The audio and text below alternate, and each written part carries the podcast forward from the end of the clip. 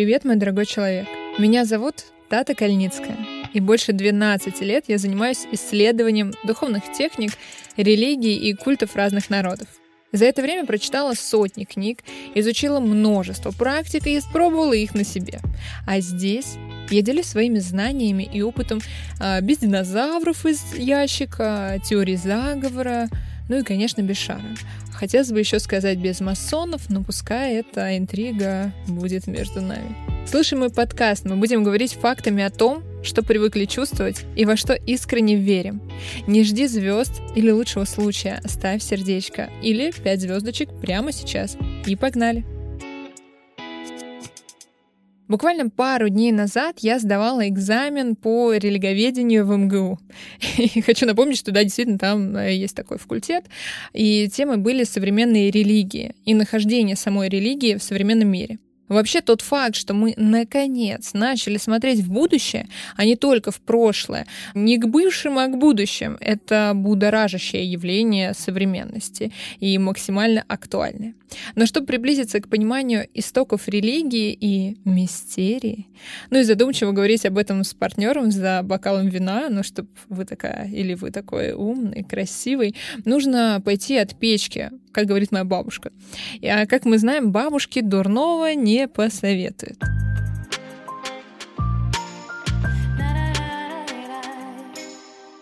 Но вообще забавно. Когда я готовила этот выпуск, я спросила у своей бабушки, как ты думаешь, что такое буддизм? Ну, это что-то про пофигистов, сказала она и продолжила смотреть телевизор. Спасибо, ба! Можно сказать, что этот выпуск посвящен тебе и каждому, кто хочет разобраться в том, что мы привыкли только чувствовать. А если говорить про буддизм, то только про то, что мы привыкли видеть в отпуске. А сейчас а, будет достаточно сложный, но супер интересный выпуск, где за все это время я постараюсь вам рассказать все про буддизм, чтобы вы, ну, практически просветились, да, до нирваны. Но до нее не дошли, потому что там растворяются, как бы. Растворение нам не надо.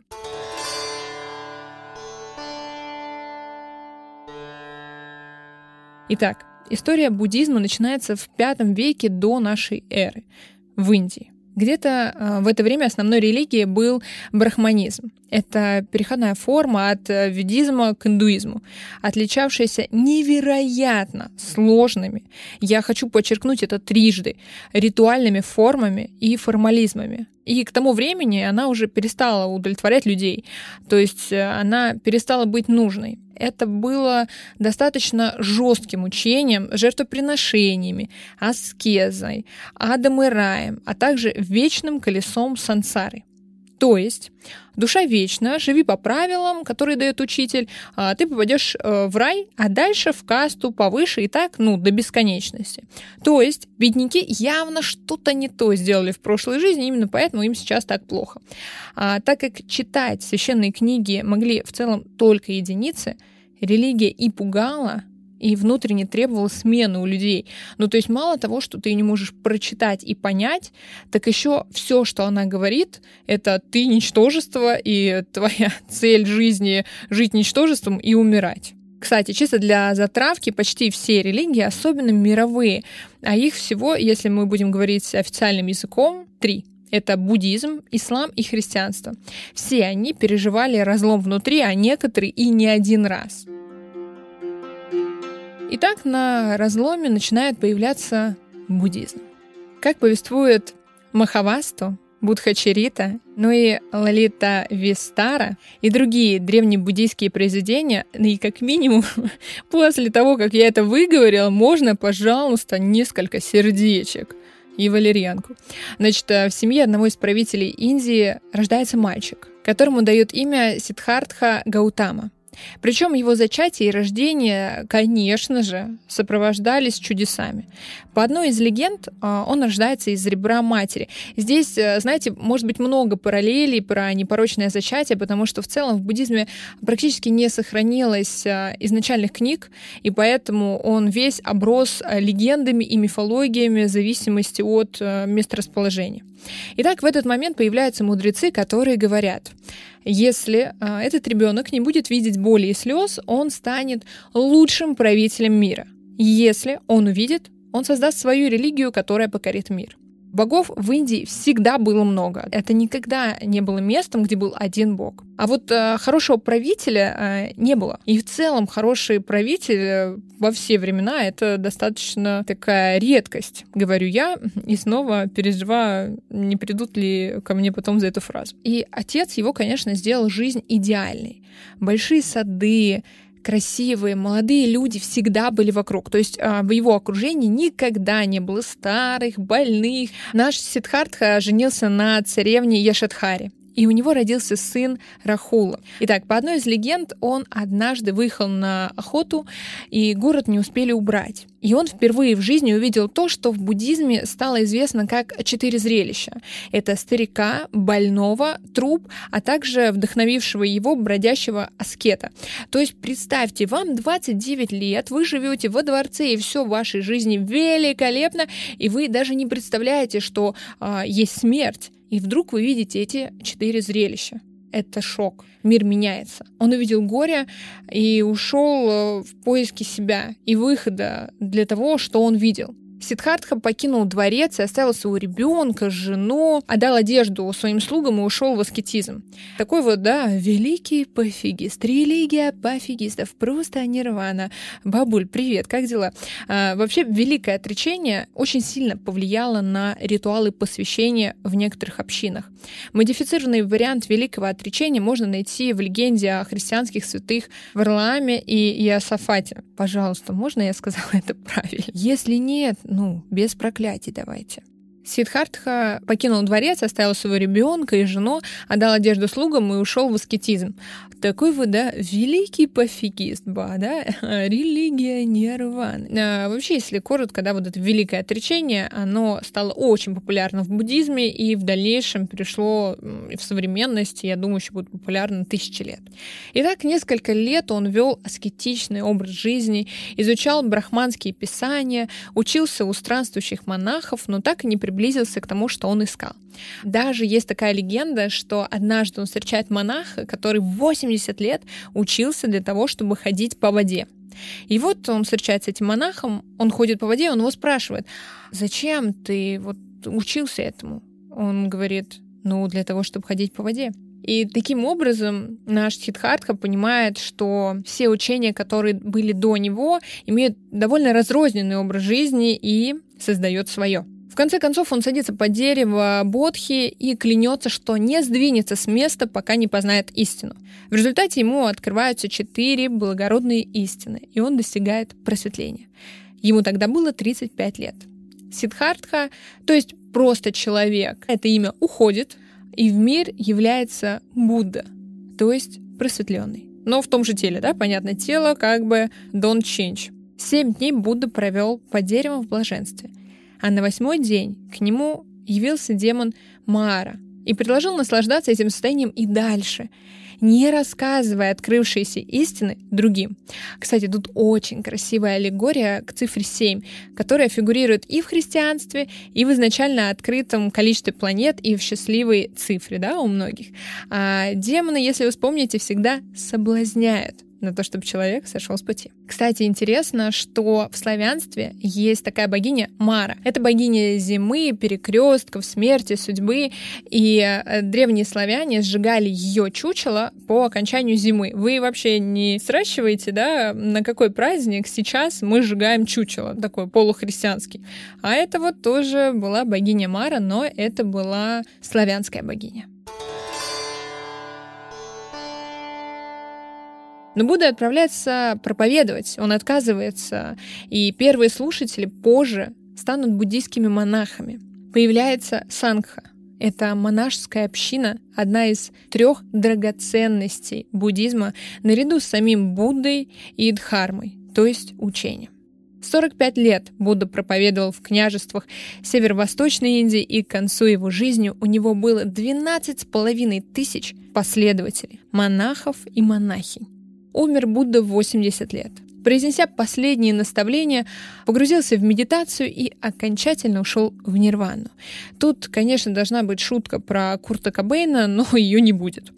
Э, с этого года начинается буддистское летоисчисление, и оно опережает григорианский календарь на 543 года. То есть для буддистов сейчас не 2022, а 2565 год, и, надеюсь, там получше.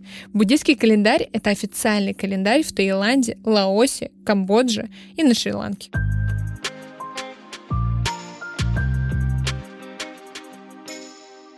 Вероятно, проповеди и учения Будды какое-то время передавались устно, ну, прежде чем были записаны. Но единый канонический свод текстов в буддизме так и не сложился. Самым большим и ранним считается палийский канон или тапитака, что значит «три корзины». В нем три раздела. В первом даны предписания для монахов, во втором собраны проповеди Будды, а в третьем несколько философских трактатов. В 1871 году на Пятом буддийском соборе 2400 знатоков канона выработали уточненный текст Типитаки, который затем был вырезан на 729 мраморных плитах. Прием. Вы живы вообще, вы живы. Вы еще думаете, что буддизм это религия нирваны и вот лайта. М? Каждая плита находится в отдельном миниатюрном храме, а все храмы объединены в храмовый комплекс Кутудо в Мьянме. Кутудо называют самой большой книгой в мире. Это они еще Гарри Поттера не видали, я вам скажу так. Значит, два а, других крупных свода буддийских текстов, китайский Сань-Цань и тибетский Ганджур и Данджур, распространены в Китае и Тибете. Единого учения в буддизме тоже нет. Одни и те же идеи осмысливаются и трактуются разными школами не одинаково. И это воспринимается как ну, нормальное такое положение вещей. Попробуйте в другой религии, пожалуйста, это сделать. А я хочу напомнить, что буддизм это все-таки первая да, такая м, мировая религия. Однако несколько основных положений вероучения разделяют все буддисты. Тут тоже стоит обратить внимание на занимательное пересечение с христианскими церквями разных направлений. В Америке, например, да, которых очень много. В буддийской космологии есть три мира. Это мир желаний, мир форм и мир неформ. Кстати, из интересного, если, например, смотреть э, древнюю славянскую мифологию, у них тоже три мира. Это Навь, Явь и Правь. И в целом так было везде. У греков ад, земля и там рай. И дальше религии уже делятся на вот эти три формы. Итак, в мире желаний в буддизме, это в нижнем мире, обитают все живые существа, в том числе божества, звуки живых существ. Он представляет собой плоский мир а, с горой в центре, вокруг горы стоят дворцы божеств, затем несколько горных колец и океан с четырьмя материками. И на одном из них живут люди. Под землей располагаются несколько адов. Это не значит, что современные буддисты очень похожи на лозу и верят да, в плоскую землю. А описание трактуется, конечно, символически, хотя концепция нескольких адов — это прям про нашу жизнь. Но это опять шутка, которая вышла из-под контроля и не очень смешная в целом. В среднем мире форм обитают божественные существа, у которых отсутствуют чувственные желания. А в высшем мире, не форм, существуют лишь чистые состояния сознания, некие высокоразвитые существа — в буддизме нет бога-творца, хотя признается существование множества божеств.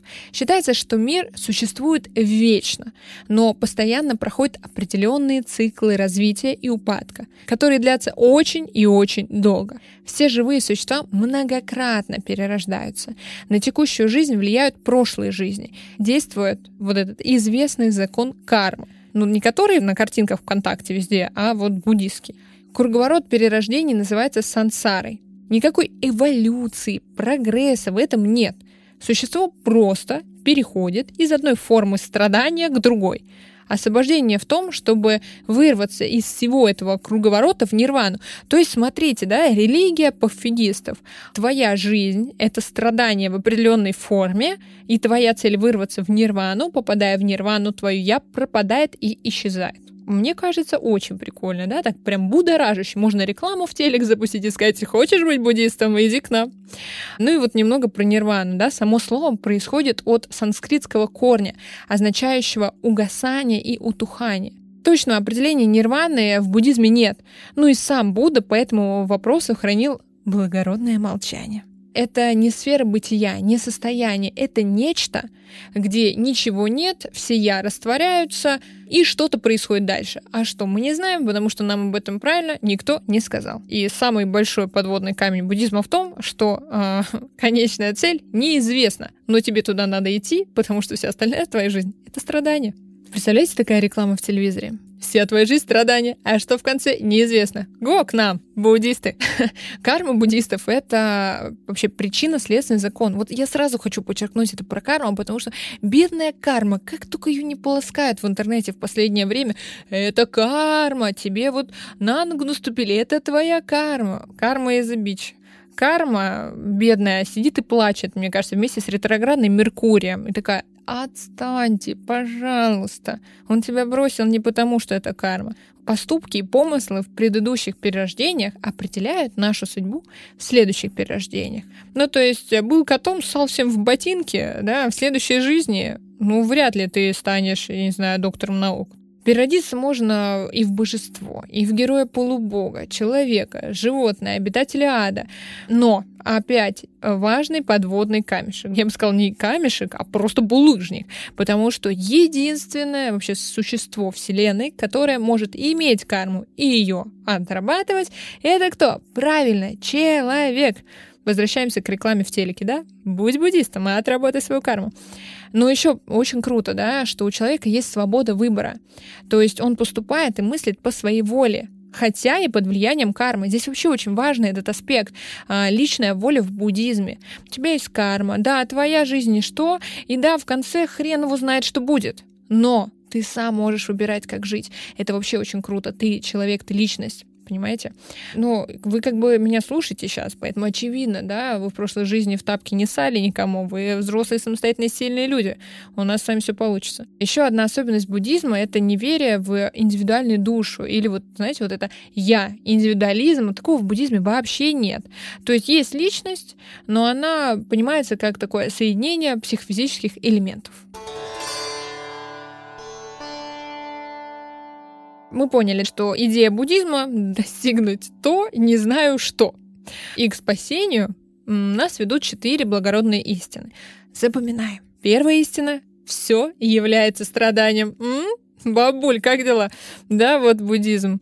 Это рождение, болезнь, смерть, соединение с неприятным, разлучение и много-много всего. И современные авторы буддизма предлагают заменять слово «страдание» на «дискомфорт» или «неудобство». Ну, видимо, в рекламу, да, в телевизор даже не можешь выйти «страдаем вместе». Ты говоришь «это стресс», и это делает вот эту миссию менее пессимистичной. Вторая истина, причина страдания кроется в желаниях, влечениях, привязанностей. То есть э, жажда жизни, денег, всего — это страдание. Но иногда я с ними, конечно, согласна. Здесь нет вопросов. Третья истина — это страдание можно прекратить, если достичь нирваны. Все мы помним, что никто не знает, что такое нирвана. Но ее надо достичь, чтобы прекратить страдания. А четвертая истина — чтобы достигнуть нирваны, надо следовать благородному восьмеричному пути. И казалось бы, вот хотя бы что-то понятное, восьмеричный путь. Но в нем-то и кроется вся тяжесть бытия. Ну, во-первых, это приобретение правильного воззрения, заключающегося в четырех благородных истинах. То есть вам нужно идти по пути, который, смотреть пункт один, страдания. Во-вторых, нужно иметь а, правильную решимость. То есть выбрать путь освобождения, отказаться от своего личного «я». Это тоже очень важно в буддизме. В-третьих, а, правильной должна быть речь. Ну, то есть нельзя врать. И в целом во всех религиях есть этот закон. В-четвертых, правильно вести себя. Ну, то есть не убей, конечно, не причиняй вреда, не воруй, а, не пей, а, не занимайся развратом, не обжирайся. Ну, то есть таким образом ты накапливаешь благородную карму. А, монахи, которые стремятся к достижению нирваны, берут на себя по несколько сотен обетов. Несколько сотен обетов. Как вам такое? И я сейчас не про обед, где еда. Да, я про ограничения. Ну, конечно, следует отказаться от э, любой неправильной деятельности, например, там, от торговли, в целом от работы, как я полагаю. Ну и последние три этапа предназначены только для монахов, понимаете, да? А остальное это вот обычное мирское. Не работай, не пей, не ешь. Это вот прям обычный человек так может. Шестое. Требуется правильное усердие. Это йога, самосозерцание, рефлексия. Седьмое — это контролировать э, все свои психоэмоциональные процессы. Ну, по сути, нельзя злиться, нельзя какие-то эмоции выражать. То есть нужно быть всегда э, так называемым в дзене. И, наконец, восьмое — это правильное созерцание, при котором исчезают границы. То есть вы, по сути, созерцаете мир, а мир созерцает вас. Мне кажется, вы наверняка слышали, что в буддизме есть три колесницы. А, даже у Акунина есть такая книга «Алмазная колесница». Это значит Хинаяна, Махаяна и Ваджраяна. Зачем я вам это рассказал? Правильно, чтобы потонуться тем, как я это правильно сказал. Вот такая я молодец, идем дальше. Основой буддизма всегда еще со дней Будды были монахи и буддийское монашество, то есть самое древнее в мире. Оно сильно отличается от монашества в христианстве. Например, отшельники в буддизме, они редки, большинство живут небольшими группами, держатся недалеко от поселений мирских буддистов и иногда от туристов, да, вы наверняка видели, как они выходят. Буддийская монашеская община объединяет людей, оставивших все мирское, отказавшихся от семьи, собственности, ну и принявших, как мы помним, по несколько сотен обетов. Послушником можно стать с 10 лет, а монахом с 20. Именно монахи распространяют буддийское учение, проповедуют, ну и наставляют э, мирян свою паству. Монахи выполняют больше 200 правил. Монахини около 300. Интересно, там есть феминистки, которые такие, вы 200, я тоже хочу.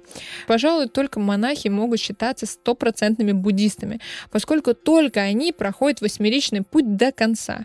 Миряне останавливаются, ну, в целом, на первых пяти этапах. Монашеский образ жизни аскетичен. Можно иметь ну, только самое необходимое. Это три одежды, бритву, иглу, пояс, сито для процеживания питьевой воды, четки, зубочистку и чашку для сбора подаяний. Они живут полностью на те подаяния, которые им дают. Это тоже важно отметить. Первые монахи жили под открытым небом. Сегодня есть, конечно, монашеские общежития. В туристических городах а, можно прийти к монахам, они вам завяжут, а, в некоторых они вам завяжут красную нить там, или свою какую-то нить за как раз подаяние. А в некоторых местах, кстати, буддийские монахи бьют. Вы наверняка видели татуировки по типу, как у Анджелины Джоли. Там иероглифы, то есть специальные татуировки. Это очень интересная тема, потому что у человека берется обещание. Мои знакомые так было. Они ей сказали, мы набьем тебе татуировку, которая даст тебе все, но ты обязана никогда в жизни не ссориться с мамой. У нее были очень плохие отношения с мамой. Первое время все было ок, а потом был большой скандал, и у нее все полетело просто. Сейчас нормально. И у нее в жизни все хорошо и с мамой, но э, действительно была такая ситуация. То есть, если вы прям точно не уверены в этом, я очень не рекомендую это делать. Ну, это может быть, кстати, не вполне стерильно, потому что они бьют бамбуковыми палочками татуировки. И это очень больно. Хэштег тату-мастер. Заниматься, значит, мирской деятельностью, понятно, им нежелательно. Они сосредоточены на изучении писаний, медитаций, на йоге, на проповедовании буддизма. Ну, это приводит к тому, что они просят денег у мирян, либо принимают туристов.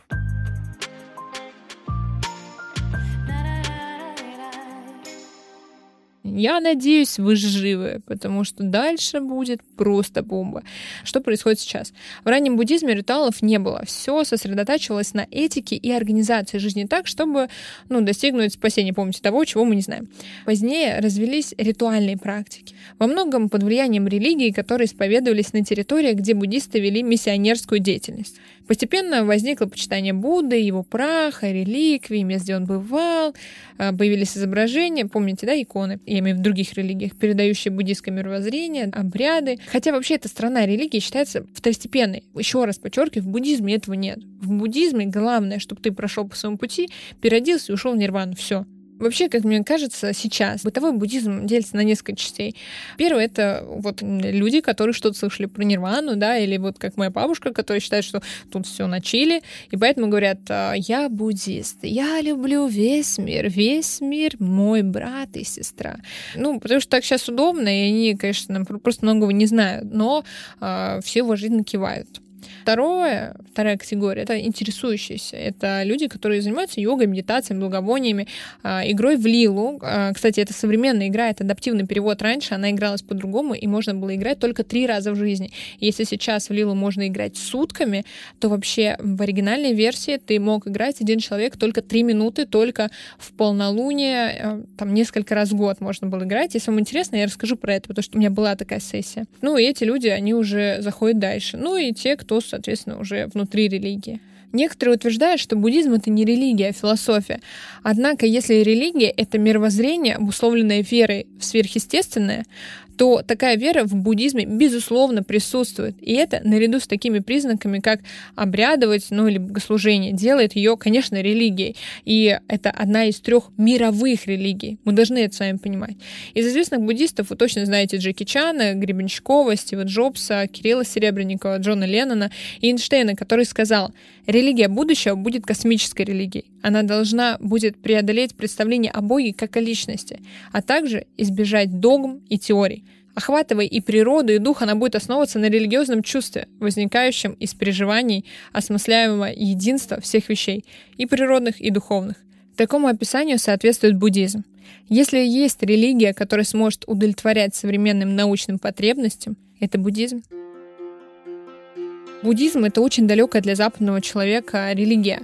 Мы, конечно, говорим про нирвану, да, и поем вместе с Бастой вот «Колесо сансары», но глубинно не понимаем, что это. Хотя на самом деле очень многие вещи современные эзотерики берут оттуда.